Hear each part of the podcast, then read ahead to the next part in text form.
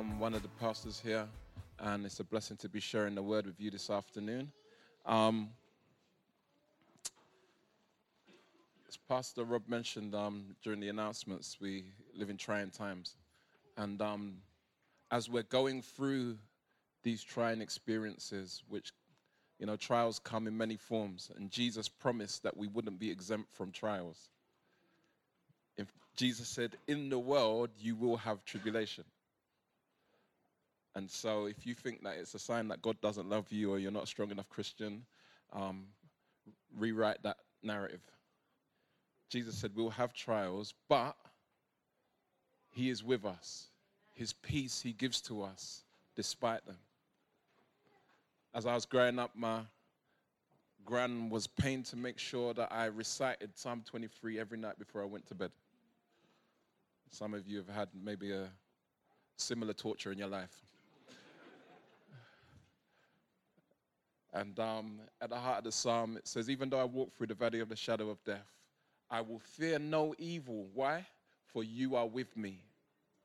And your rod and your staff, it comforts me. Amen. And so, as we are looking at the word today, we're looking at God's fulfillment of the promise to be with us, and not just with us, but in us. God knows our weakness, He knows our frailty, He knows our need, oftentimes, for more than what we have in and of ourselves. I know you're like me, and you have found yourselves often in life in a place where you need more than you have. And, I, and I'm not even just talking about money or opportunities or material things, but I'm just talking about within your own personal individual capacity. You feel spent, you feel stretched, you feel exhausted, you feel completely out of your depth and unable to deal with what is in front of you. And God, in His goodness, has promised and has also fulfilled that promise to His people that He would be our resource, our reservoir, our source of strength. And not just externally. It's not, it's not that we have to plug into something, but actually, God has plugged into us. And so, um, today, I want us to look further at the matter of the baptism of the Holy Spirit. Um, as we looked at Galatians, um, there are a few verses there that challenge us. First of all, we see that through Christ redeeming us from the curse of the law by becoming a curse for us, because cursed is everyone who hangs on a tree, Jesus became the blessing of Abraham that would come to the Gentiles. Gentiles being non Jews. So that we might receive the promised Spirit through faith. So Jesus has accomplished all that we need to receive the Holy Spirit through faith in Him. And in light of that and in the knowledge of that, twice the Apostle Paul says in chapter 5 walk by the Spirit. Walk by the Spirit, and you will not gratify the desires of the flesh. We are no longer slaves to sin. We are no longer um, subject to having to give in to sin. And in fact, yes, Jesus has done the work of redeeming us and providing forgiveness, and yet he has also provided the power for us to walk in the reality of that freedom from sin. Paul goes on to say, if we live by the Spirit, let us also walk by the Spirit. And so there is a intentional, conscientious engagement that we are to be having with the Holy Spirit on a daily basis. And I'm convinced and convicted that for us as a church, that's extremely necessary and pertinent for us to take some time to think on, to meditate on, and to apply because there are many ways in which I feel we are not experiencing what God has intended in all of its fullness. And hear what I'm saying. I'm not saying we're not experiencing the Spirit of the Lord in His presence and power at all. That's not what I'm saying. And um, let nobody accuse me of that. But what I am saying is that truly there is more for us. Amen. And so let's pray and let's explore what that might look like. Lord, I thank you so much for your faithfulness to your own name, Lord. We thank you, Lord, that in your goodness, your kindness, and your loving mercy, truly you have fulfilled your own integrity, your own character. Because what is the worth of a promise? Promise is only as good as the person giving it. And Lord, you are good thoroughly, and you have given this promise, and true to yourself, you have fulfilled it. That you would give your spirit to those who put their faith in your Son. We thank you, Lord, and we pray that you help us to grow in our understanding and experience of you by your Spirit. We ask this in Jesus' name. Amen.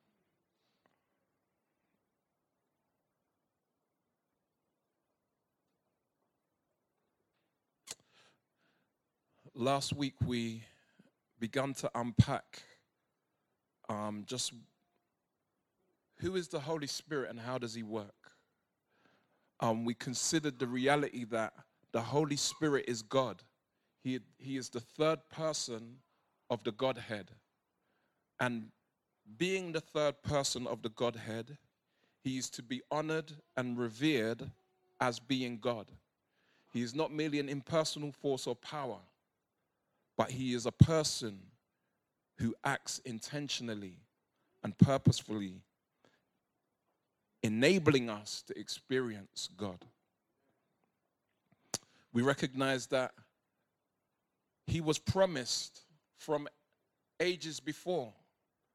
And so, what we talk about today and what we even see in the New Testament isn't uh, a surprise on the agenda. But this is something that God has purposed. When God made man in his image and his likeness in the garden as man dwelt with God, after the corrupting power of sin affected and infiltrated the whole of the human experience, it would take more than we have, even in all of our collective consciousness and human wisdom. We see there's increase left and right in the world in which we live. We see technology. I mean, you take out your phone and you think that your phone has got more computing power than the first computer that I ever had in my house. I remember having a Commodore 64. I had no idea what to do with it apart from play little Space Invader type games but your phone probably has, I don't know, a hundred times more computing power than the Commodore 64, maybe more. Some of you techno guys can clarify that. More than.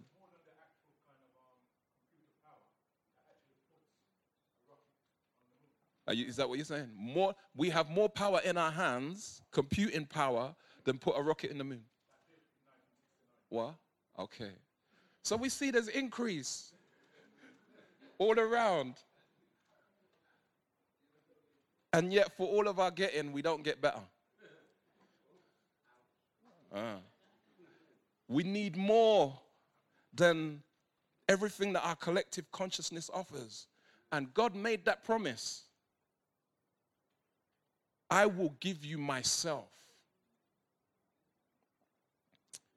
And then we considered how the Holy Spirit is responsible for regenerating and indwelling or living inside of believers. Jesus said, You must be born again. And he was speaking of the, the human condition that was dead in corruption and sin, in need of being made alive by the effective and energizing and enlivening work of the Holy Spirit. And having done so, he comes to live in us. And so today we are going to give consideration to what is termed the baptism of the Holy Spirit. And I, I think I need, these things are weighty and technical.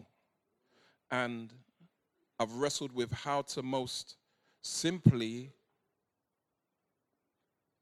just address this. And so, to some extent, we're going to look at what it is. More importantly, we're going to look at what it means. And then I'm going to try and help us understand why it is different today to the time of the apostles. And to show that from Scripture.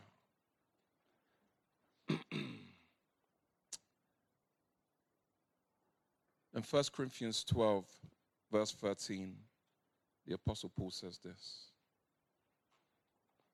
For in one spirit we were all baptized into one body, Jews or Greeks, slaves or free, and all were made to drink of one spirit. And so we see here Paul, who is in the letter to the Corinthians, speaking a lot about spirituality and spiritual things. I mean, you got a lot of people today, you know, yeah, I believe in God, but I'm not religious. I'm spiritual. Okay, we're spiritual as well. Whether people want to deem themselves religious or not, if anyone is a Christian, you're spiritual. And we engage in and live within a spiritual reality. And here the Apostle Paul is saying to the Corinthians, all, we all, himself included, and all that he was writing to as believers were baptized into one body and all made to drink of one spirit. And he's saying that in the past tense. So at this point, he's declaring that actually this is a reality for all believers.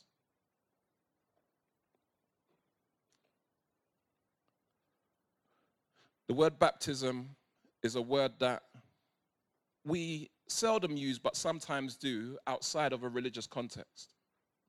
One of the most common uses of the word baptism, if it is used at all, might be in conversations that relate to someone being placed in an overwhelming experience where they've been immersed in a situation that was too great for them. Sometimes that would be even associated with fire. And so someone would say, How was your first day at work? And they'll say, Boy, it was a real baptism of fire. I didn't even stop to eat. And I was this and I was that and I was the other and it was left, right, and center. And whew, oh my days. And we get the sense that that person has been through an overwhelming experience that just immersed them, deluged them, overtook them. And so in that, there's a kind of metaphorical understanding of what baptism is that sense of being immersed in. And that's fundamentally what is being communicated in Scripture as it relates to baptism. We see this in water baptism. And many of us will be quite familiar with water baptism as it's spoken of in Scripture and that sense in which Matthew chapter 28 and the, the Great Commission go therefore baptizing. And so, in that, there's an expectation that in the life of a Christian, a Christian will experience water baptism. Now, some people will debate theologically as to how that it works and what that looks like. Some sprinkle, and some dip, and they have their different convictions as to what that is. I side with those who deal with the dipping and the dunking. the word itself suggests a sense of immersion or being um, submerged into. And so, some of you may have seen the Jesus film. And in the Jesus film, he's in the water with John the Baptist being baptized, and he's standing in the water, and John takes the water and puts it over his head like this.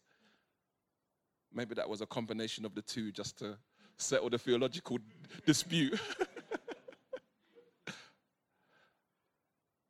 but it's this sense of being immersed, emerged, I'm um, submerged, um, placed into. Now, in Ephesians 1, it says this, and I think this is going to be helpful for us as we try and understand the spiritual reality of what it means to be baptized with the Holy Spirit. One Lord, one faith, one baptism. Now, you look at that and you say, one baptism. I mean, when I look at the New Testament, I see so many different baptisms talked about, let alone if I then begin to speak about the Old Testament and what was going on there. And so the reason that that statement can seem contradictory or even confusing is because we don't really understand what baptism means. We don't. We've lost that in our generation of church history. You see, when it came to baptism in the Bible, we see that baptism was a rite of passage. It was an act of initiation into a community. It was an action that demonstrated or denoted faith, allegiance, and submission. We see that baptism in the New Testament is an experience that consists of two sides of one coin. So we're familiar with the physical act of being water baptized. And, you know, as we were preparing people for baptism back in the day, we'd always used to say it's an, an outward expression of an inward change. That's what water baptism is. An inward change has taken place. And so you're going to now engage in this act that is an outward expression of that inward change. And in the water baptism, we see it being some symbolic of the old person, the old you, being going down into the water and being buried and then rising again to newness of life with Christ Jesus. And so it's a symbolic burial of your old person and your old life as you are raised unto newness of life. And yet, the physical act of water baptism doesn't achieve that if somebody engages in water baptism, even of the dunking kind, without faith, nothing happened other than them getting wet. That's all. And so there must be an inward change that the outward expression is an, a, a demonstration of. And this is what we see um, encapsulated in this understanding of the baptism of the Holy Spirit. So the two baptisms are not in conflict and they're not in contradiction, but in many ways they are two sides of one coin. But when we understand what baptism really means, we will understand why, despite there being two expressions of baptism spoken of in the Christian life, they mean one thing. They, they are resultant of one thing. So Ephesians says, one Lord, one faith, one baptism.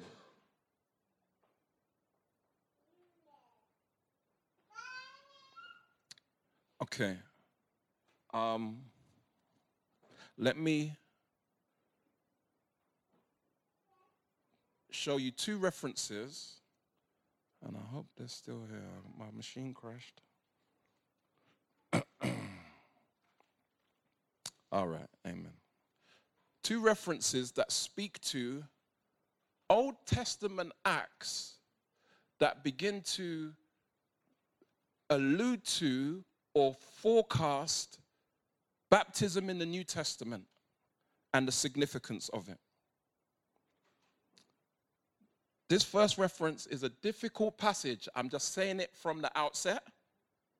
And please don't, expect me to explain all of it right now because it's a problem and it will take up all the time that we have. First Peter 3.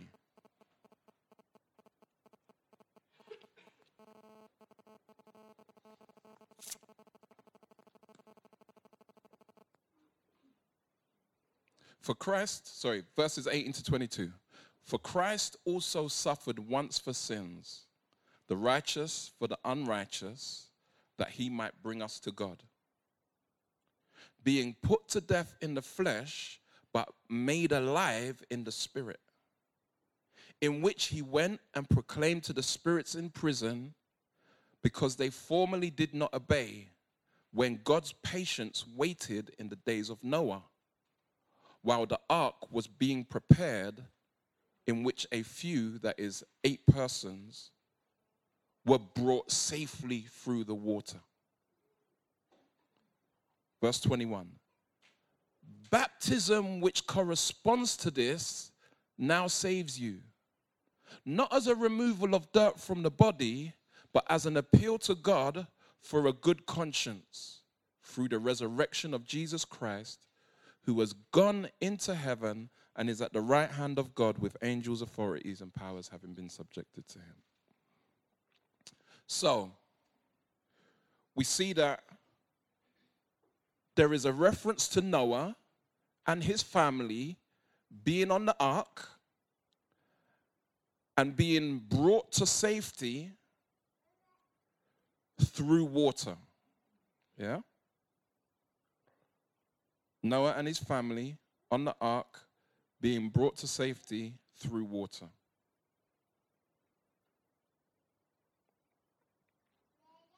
And then we see a statement that says, This is in keeping with baptism, or baptism corresponds to this. So, this is like what we see in baptism. So there is something in Noah and his family going through the waters of the, the, the flood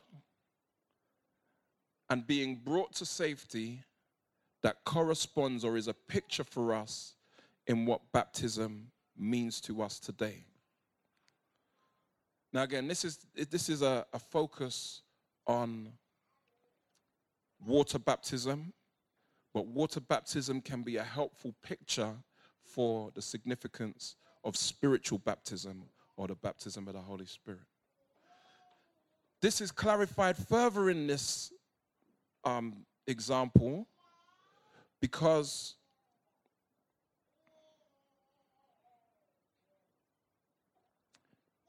Peter goes on to say, it's not about the outward washing of dirt that causes baptism to be effective.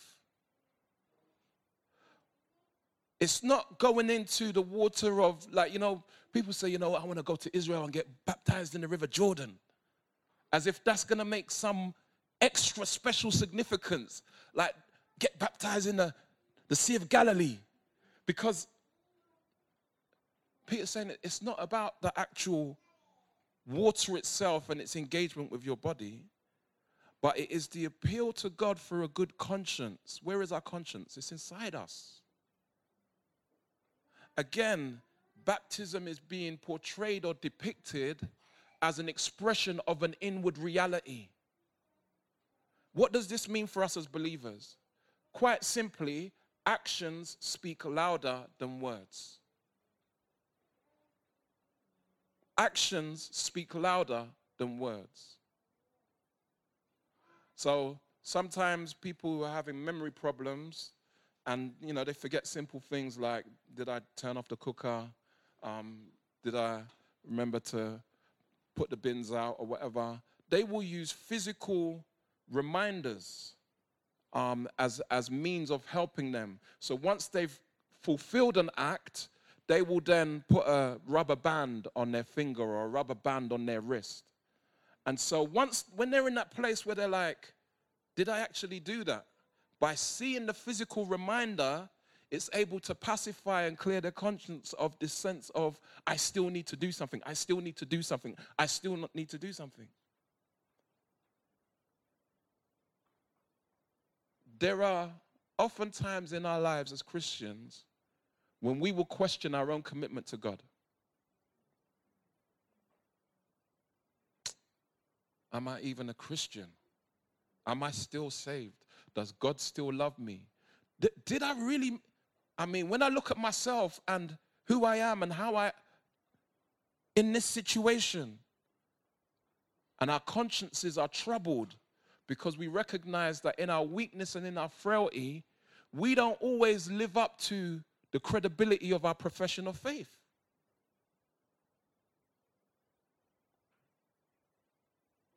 But baptism serves as an, uh, a memorial, an act that we can look at and say, you know what? I genuinely put my faith in Jesus Christ. I genuinely committed my heart to Him, having ha- had Him open my eyes to the truth of who He is.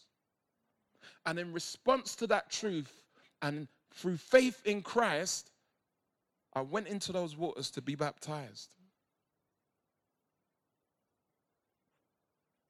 And so it serves as an appeal to God for a good conscience, even when we're doubting ourselves. Now, God knows those who are His, so it's not like He needs baptism, it's for our benefit.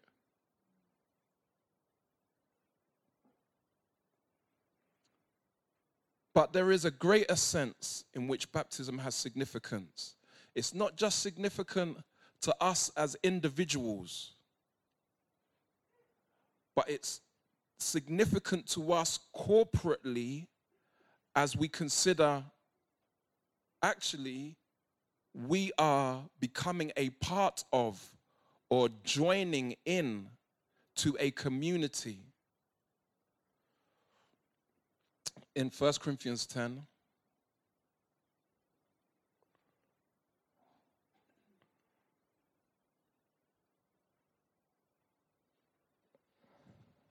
verses 1 to 3.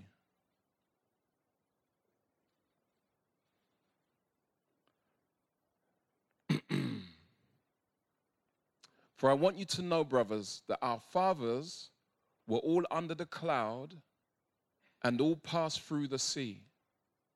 And all were baptized, notice this little word, into Moses in the cloud and in the sea and all ate the same spiritual food.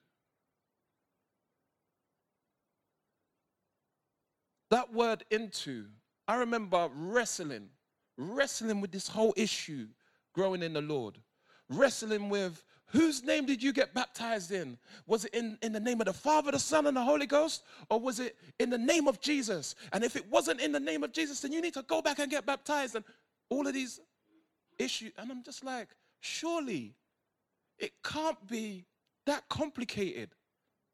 And it can't be that petty. Come on.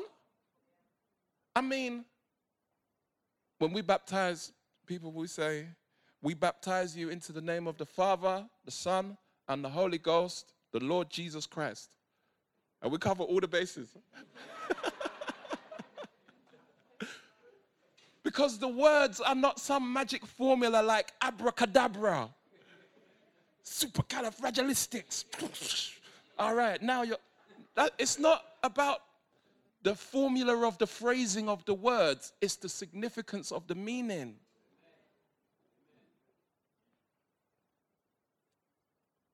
So we see that word there, right? Into. They were all baptized into Moses in the cloud and the sea. Now let me see if I can get back my um definition of baptism. And I want you to think about these verses and think about how it relates to baptism meaning this baptism being a rite of passage, an act of initiation into a community, and an action denoting faith, allegiance, and submission.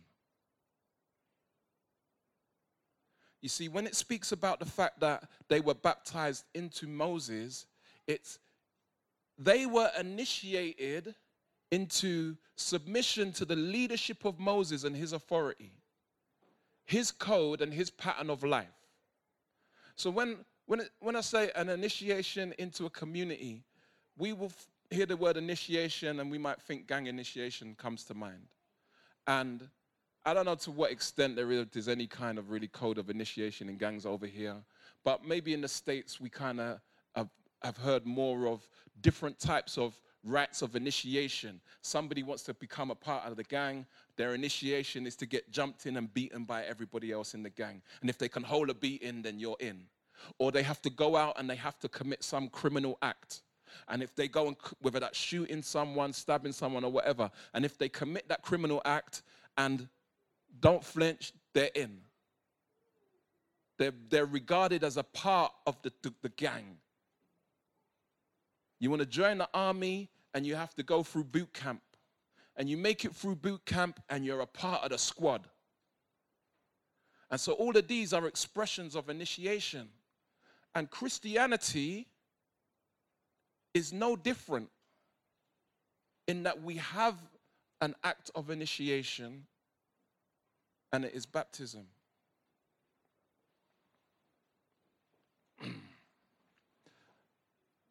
now, the Apostle Paul in 1 Corinthians is alluding to the fact that actually this isn't a new thing. This is what the children of Israel went through as they followed Moses through the Red Sea. And so, as you look at Exodus, and Numbers, you, you, you'll learn that actually, as they traveled with Moses, they went through the Red Sea, out of Egypt, into the promised land, and, or into the area of the promised land. We know they walked around for years. And as they were pursuing God under the leadership of Moses, they were covered by a, a, a cloud by day and a pillar of fire by night.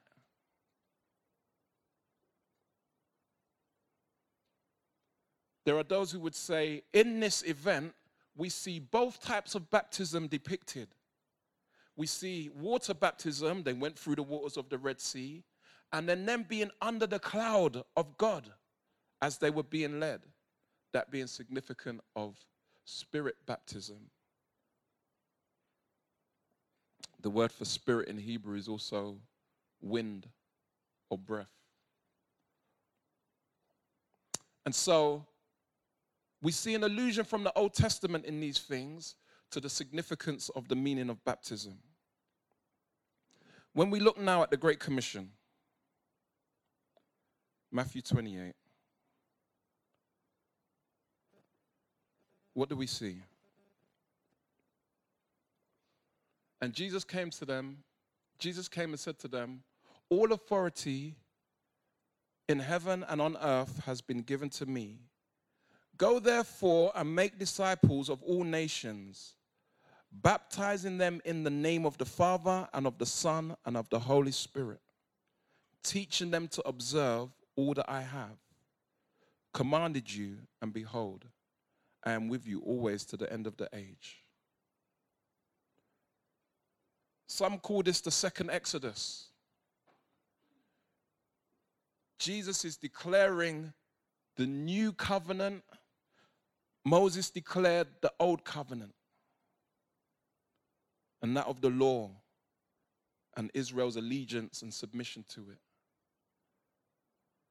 And in this, we see Jesus saying, Go therefore, make disciples of all nations, baptizing them in. And that word in in the Greek is the same for the word into. In fact, some other translations translate that as into. And so the point is, it's not so much what formula or phrase was used over you when you were baptized, it is whose team did you join? Whose club did you become a part of? Are you part of God's gang? If you want to put it in those terms. Because in declaring through baptism that we are, we're saying that we are now not our own. We are submitted to Jesus, just as the Israelites were under obligation to and submitted to Moses and to follow his law in all, all their days. And so it's those who are actually submitting themselves to the Father, Son, and Holy Spirit who are becoming a part of his team as orchestrated by his work. With that being the focus, we begin to see as the book of Acts unfolds, and you might think, you know, this is a lot of talk about water baptism, really and truly. We, have, we still haven't really got onto the meat of the matter. But once this becomes clear, then the spiritual will become even clearer. As we go through the book of Acts, we'll see a progression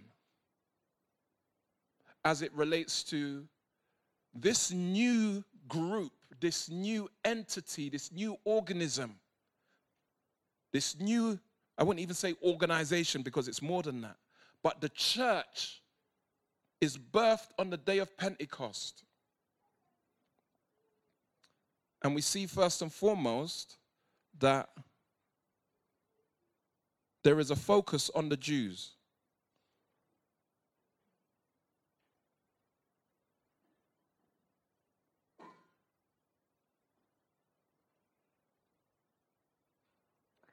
Acts chapter 2.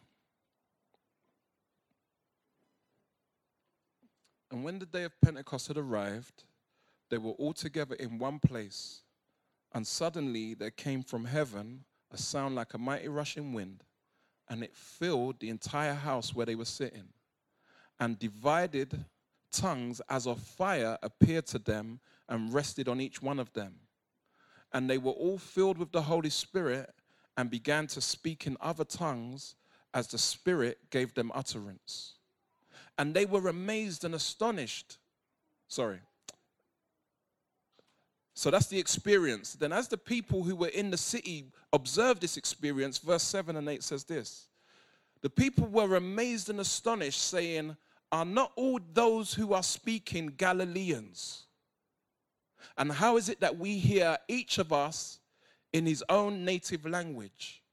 So, this experience was experienced by Jews.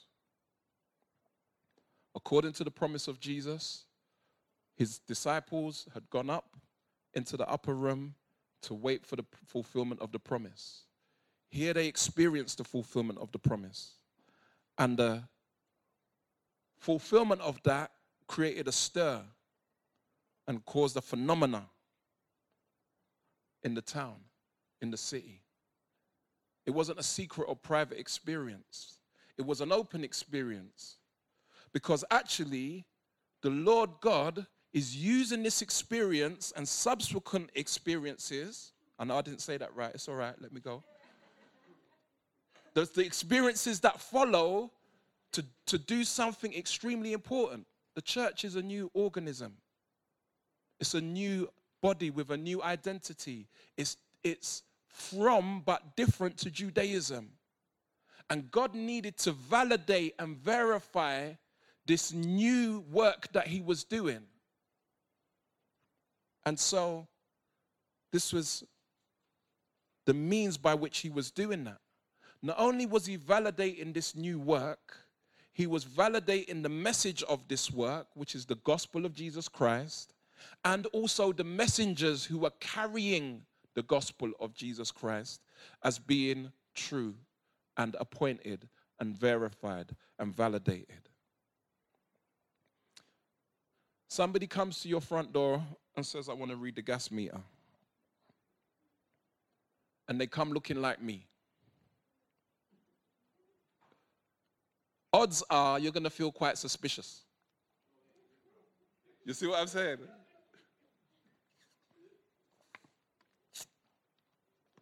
This person turns up, informally dressed, jeans and trainers, cap on their head. Hi, I've just come to read your gas meter. They've got no iPad in hand or whatever their technology is. You look at them and you're thinking, is this person actually for real?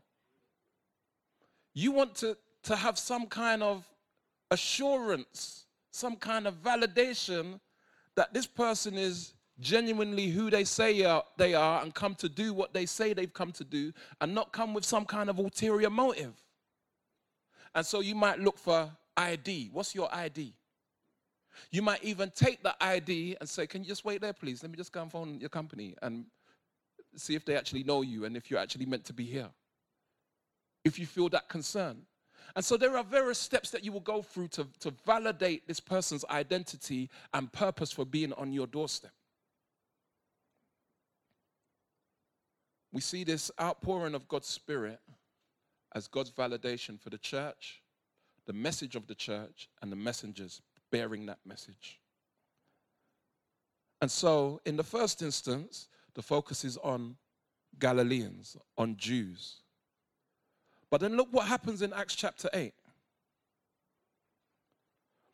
Now, when the apostles at Jerusalem heard that Samaria, ah, all right then, Samaria. Now, you may remember from your understanding of the, the parable of the Good Samaritan that the Samaritans were not full Jews. They were looked down on and hated by the Jews, actually, but they were actually half Jews. So they were kind of like distant cousins. And yet, Samaria had received the word of God. And so they sent Peter and John to them, who came down and prayed for them that they might receive the Holy Spirit.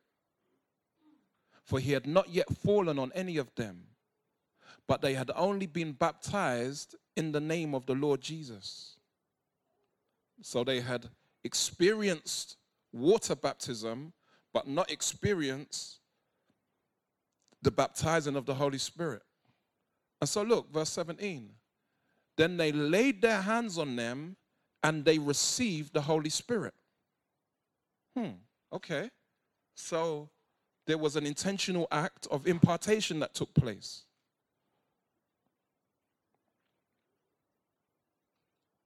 Let's look again. Acts chapter 10. See further progression. 44 to 48. While Peter was still saying these things, the Holy, the Holy Spirit fell on all who heard the word. And the believers from among the circumcised who had come with Peter were amazed, the circumcised being Jewish believers. They were amazed because the gift of the Holy Spirit was poured out even on the Gentiles. So in Judaism, they had this notion that they are the chosen ones, they're the special ones. God is only for them and working among them, and everyone else just is an onlooker. But now we see God moving not just among the Jews or just among the half Jews, but even among the Gentiles. Again, this is God validating his message and validating these people as being legitimate recipients of the message. Those half Jews, those non Jews as Gentiles are all welcome. And we know this because God baptized them with His Spirit. And so it goes on to say, For they were hearing them speaking in tongues and extolling God. And then Peter declared, notice the order in this situation. Can anyone withhold water for baptizing these people? I mean, why should we forbid them from becoming a part of the team, becoming a part of the family, being recognized as part of the family? Why should we treat them as outsiders? They have received the Holy Spirit just as we have and he commanded them to be baptized in the name of Jesus Christ. And so, again, we see this sense of the expansion of the message of the gospel at the hands of the apostles. Apostle basically means specially appointed messenger or special messenger.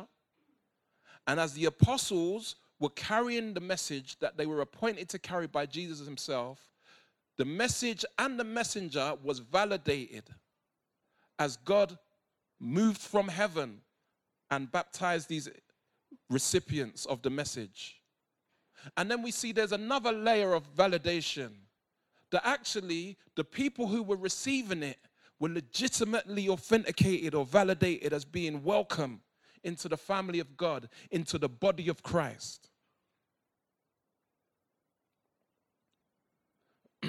so people ask, why is it today that we don't see people receive the Holy Spirit with, with speaking in tongues as evidence? Because we don't need to. That's already been established. That was part of the foundation being laid for the church. How many times do you lay a foundation in construction? You lay it once. And so there are no apostles of that order who have the authority to write scripture in the way that Peter and John and Paul and all these guys did. There are no apostles of that order. And so there is no need for individuals to be specially validated. That's already happened. And we know God validated them and their message is true, and that's why we have it in Scripture.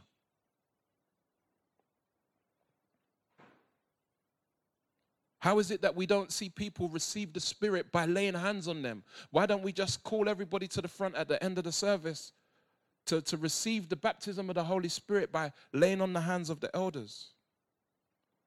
Because that was part of the foundational expression of God's work, the authenticating season of God's work, which has been completed.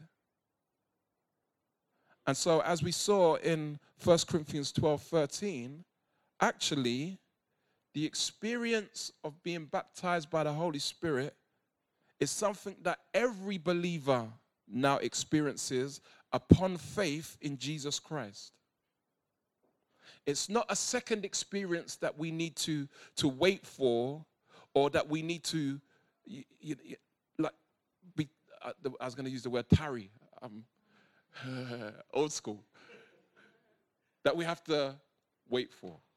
That's what tarry me basically means. But there's a different kind of essence to tarry because tarry isn't just waiting like waiting for a bus. There's an energy that you put into tarrying. There's an effort that you put into tarrying when you're seeking and you're praying earnestly. Uh, yeah, that's that's tarrying. That's tarrying. That's how I know tarrying anyway. You know what I mean? You're laboring in your waiting.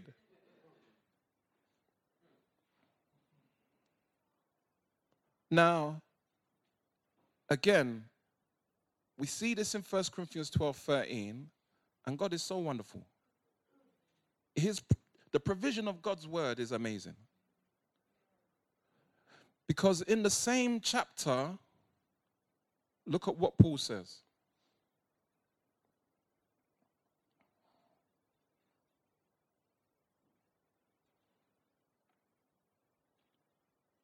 Now you are the body of Christ and individually members of it.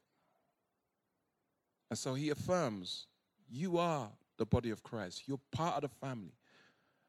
And God has appointed in the church first apostles, second prophets, third teachers, then miracles, then gifts of healing, helping, administrating, and various kinds of tongues. Won't unpack all of that right now. But then look what he says. He says, are all apostles? The obvious answer, it's a rhetorical question. The obvious answer is no. Are all prophets? No. Are all teachers? No. Do all work miracles? No. Do all possess gifts of healing? No. Do all speak with tongues? Now, you can't at that point break the cycle, break the, the, the, the pattern, and say, yes, everybody must speak in tongues. You can't, you, it doesn't make sense. It's not consistent. It's not consistent. So just let's just be consistent and be honest. Do all speak with tongues? No. But verse 27 says, we're all the body of Christ.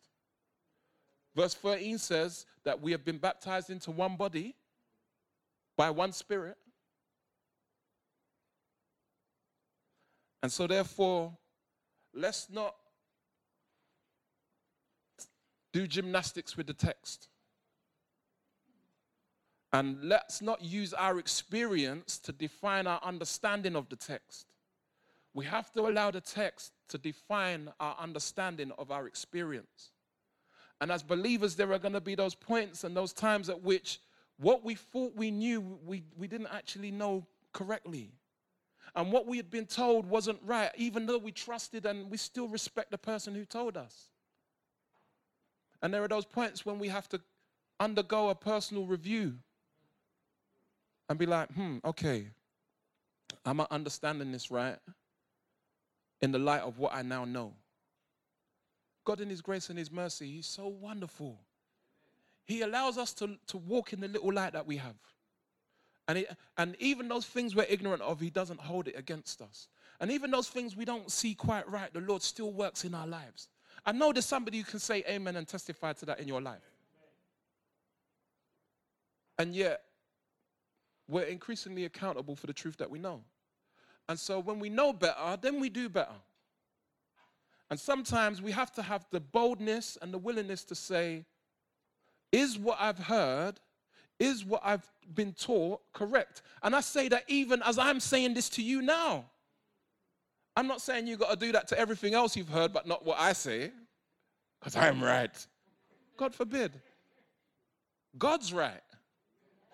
And we're all here in the same boat, on the same level. And we'll talk more about this next week. As those who believe in Jesus, we have His Spirit, and we're relying on Him to help us understand those things that we are taught. And it's a process. I've been, um, if you guys are unfamiliar, I, I commend to you the, the, um, the videos and the ministry of the Bible Project the Bible Project. Oh my days.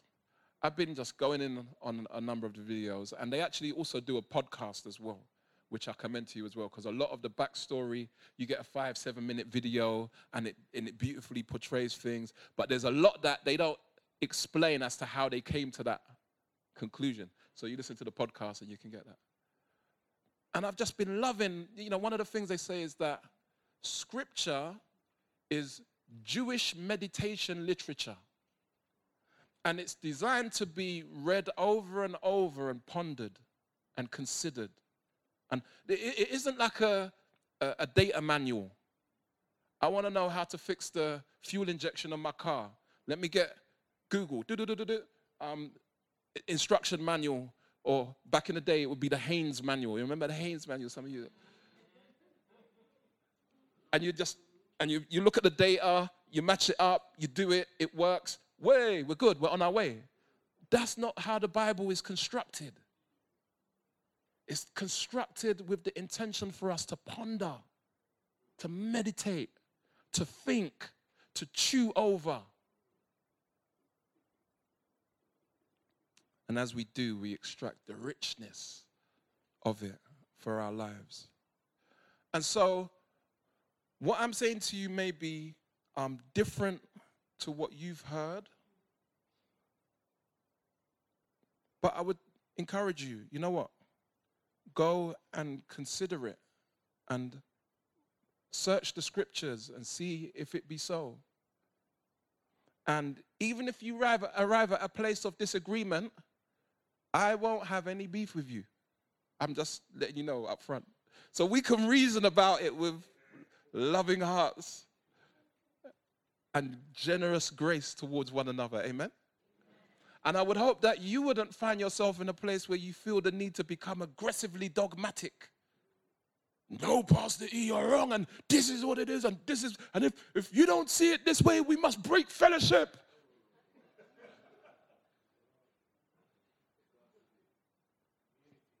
Amen. We're all, we're all sojourners strangers and pilgrims, journeying together. And so let's do so graciously and lovingly. Next week, we will consider how is this that has been explained different from being filled? Um, we see repeated instances in the scriptures where individuals were filled with the Spirit, even after having been baptized. And I believe that the, the Bible present them as um, associated but different. Um, baptism takes place at one point. Filling is something that we should constantly seek, as it says in Ephesians 5, um, verse 16. Um, and then we'll also consider a very, very pertinent question Does the Holy Spirit speak today? And if so, how? And so I'm going to invite the team to come back um, and join me.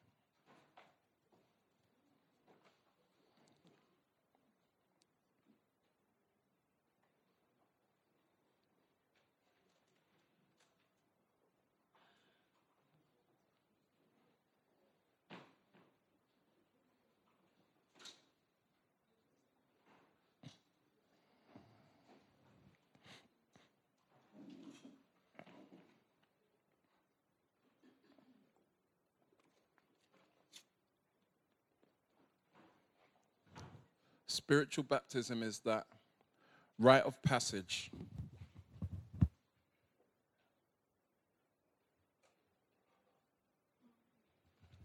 Spiritual baptism is that spiritual rite of passage where Jesus places us into, immerses us in his spirit. And initiates us into a spiritual community or the invisible church, the invisible body of Christ.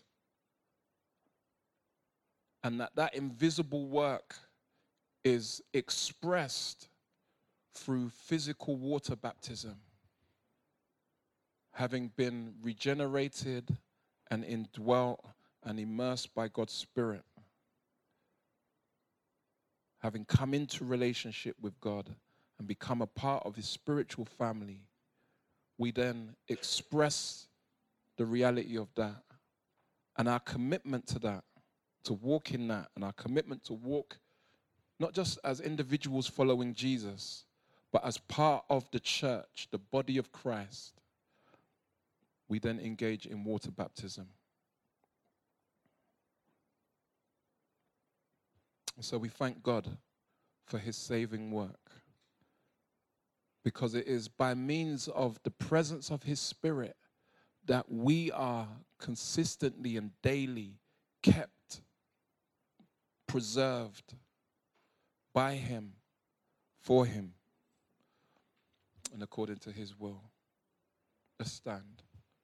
And Lord, I pray that even as we've heard this, that we would ponder it, that we would prove it, and that we would apply it, Lord. And that we would walk in that reality, the reality of your presence, Lord, that you have forged, that you have done, that you have worked in us.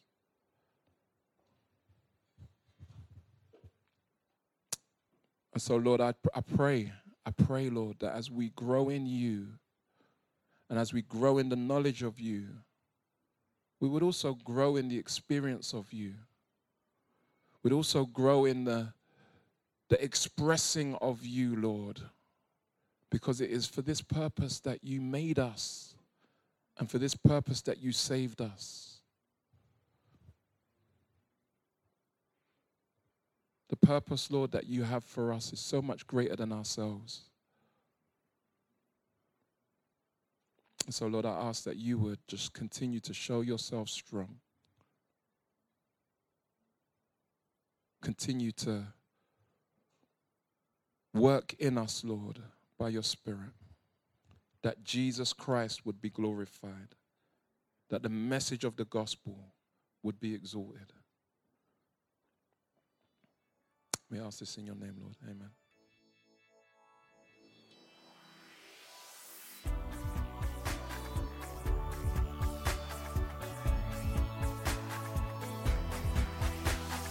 Join us next time for more of God's truth to transform your reality.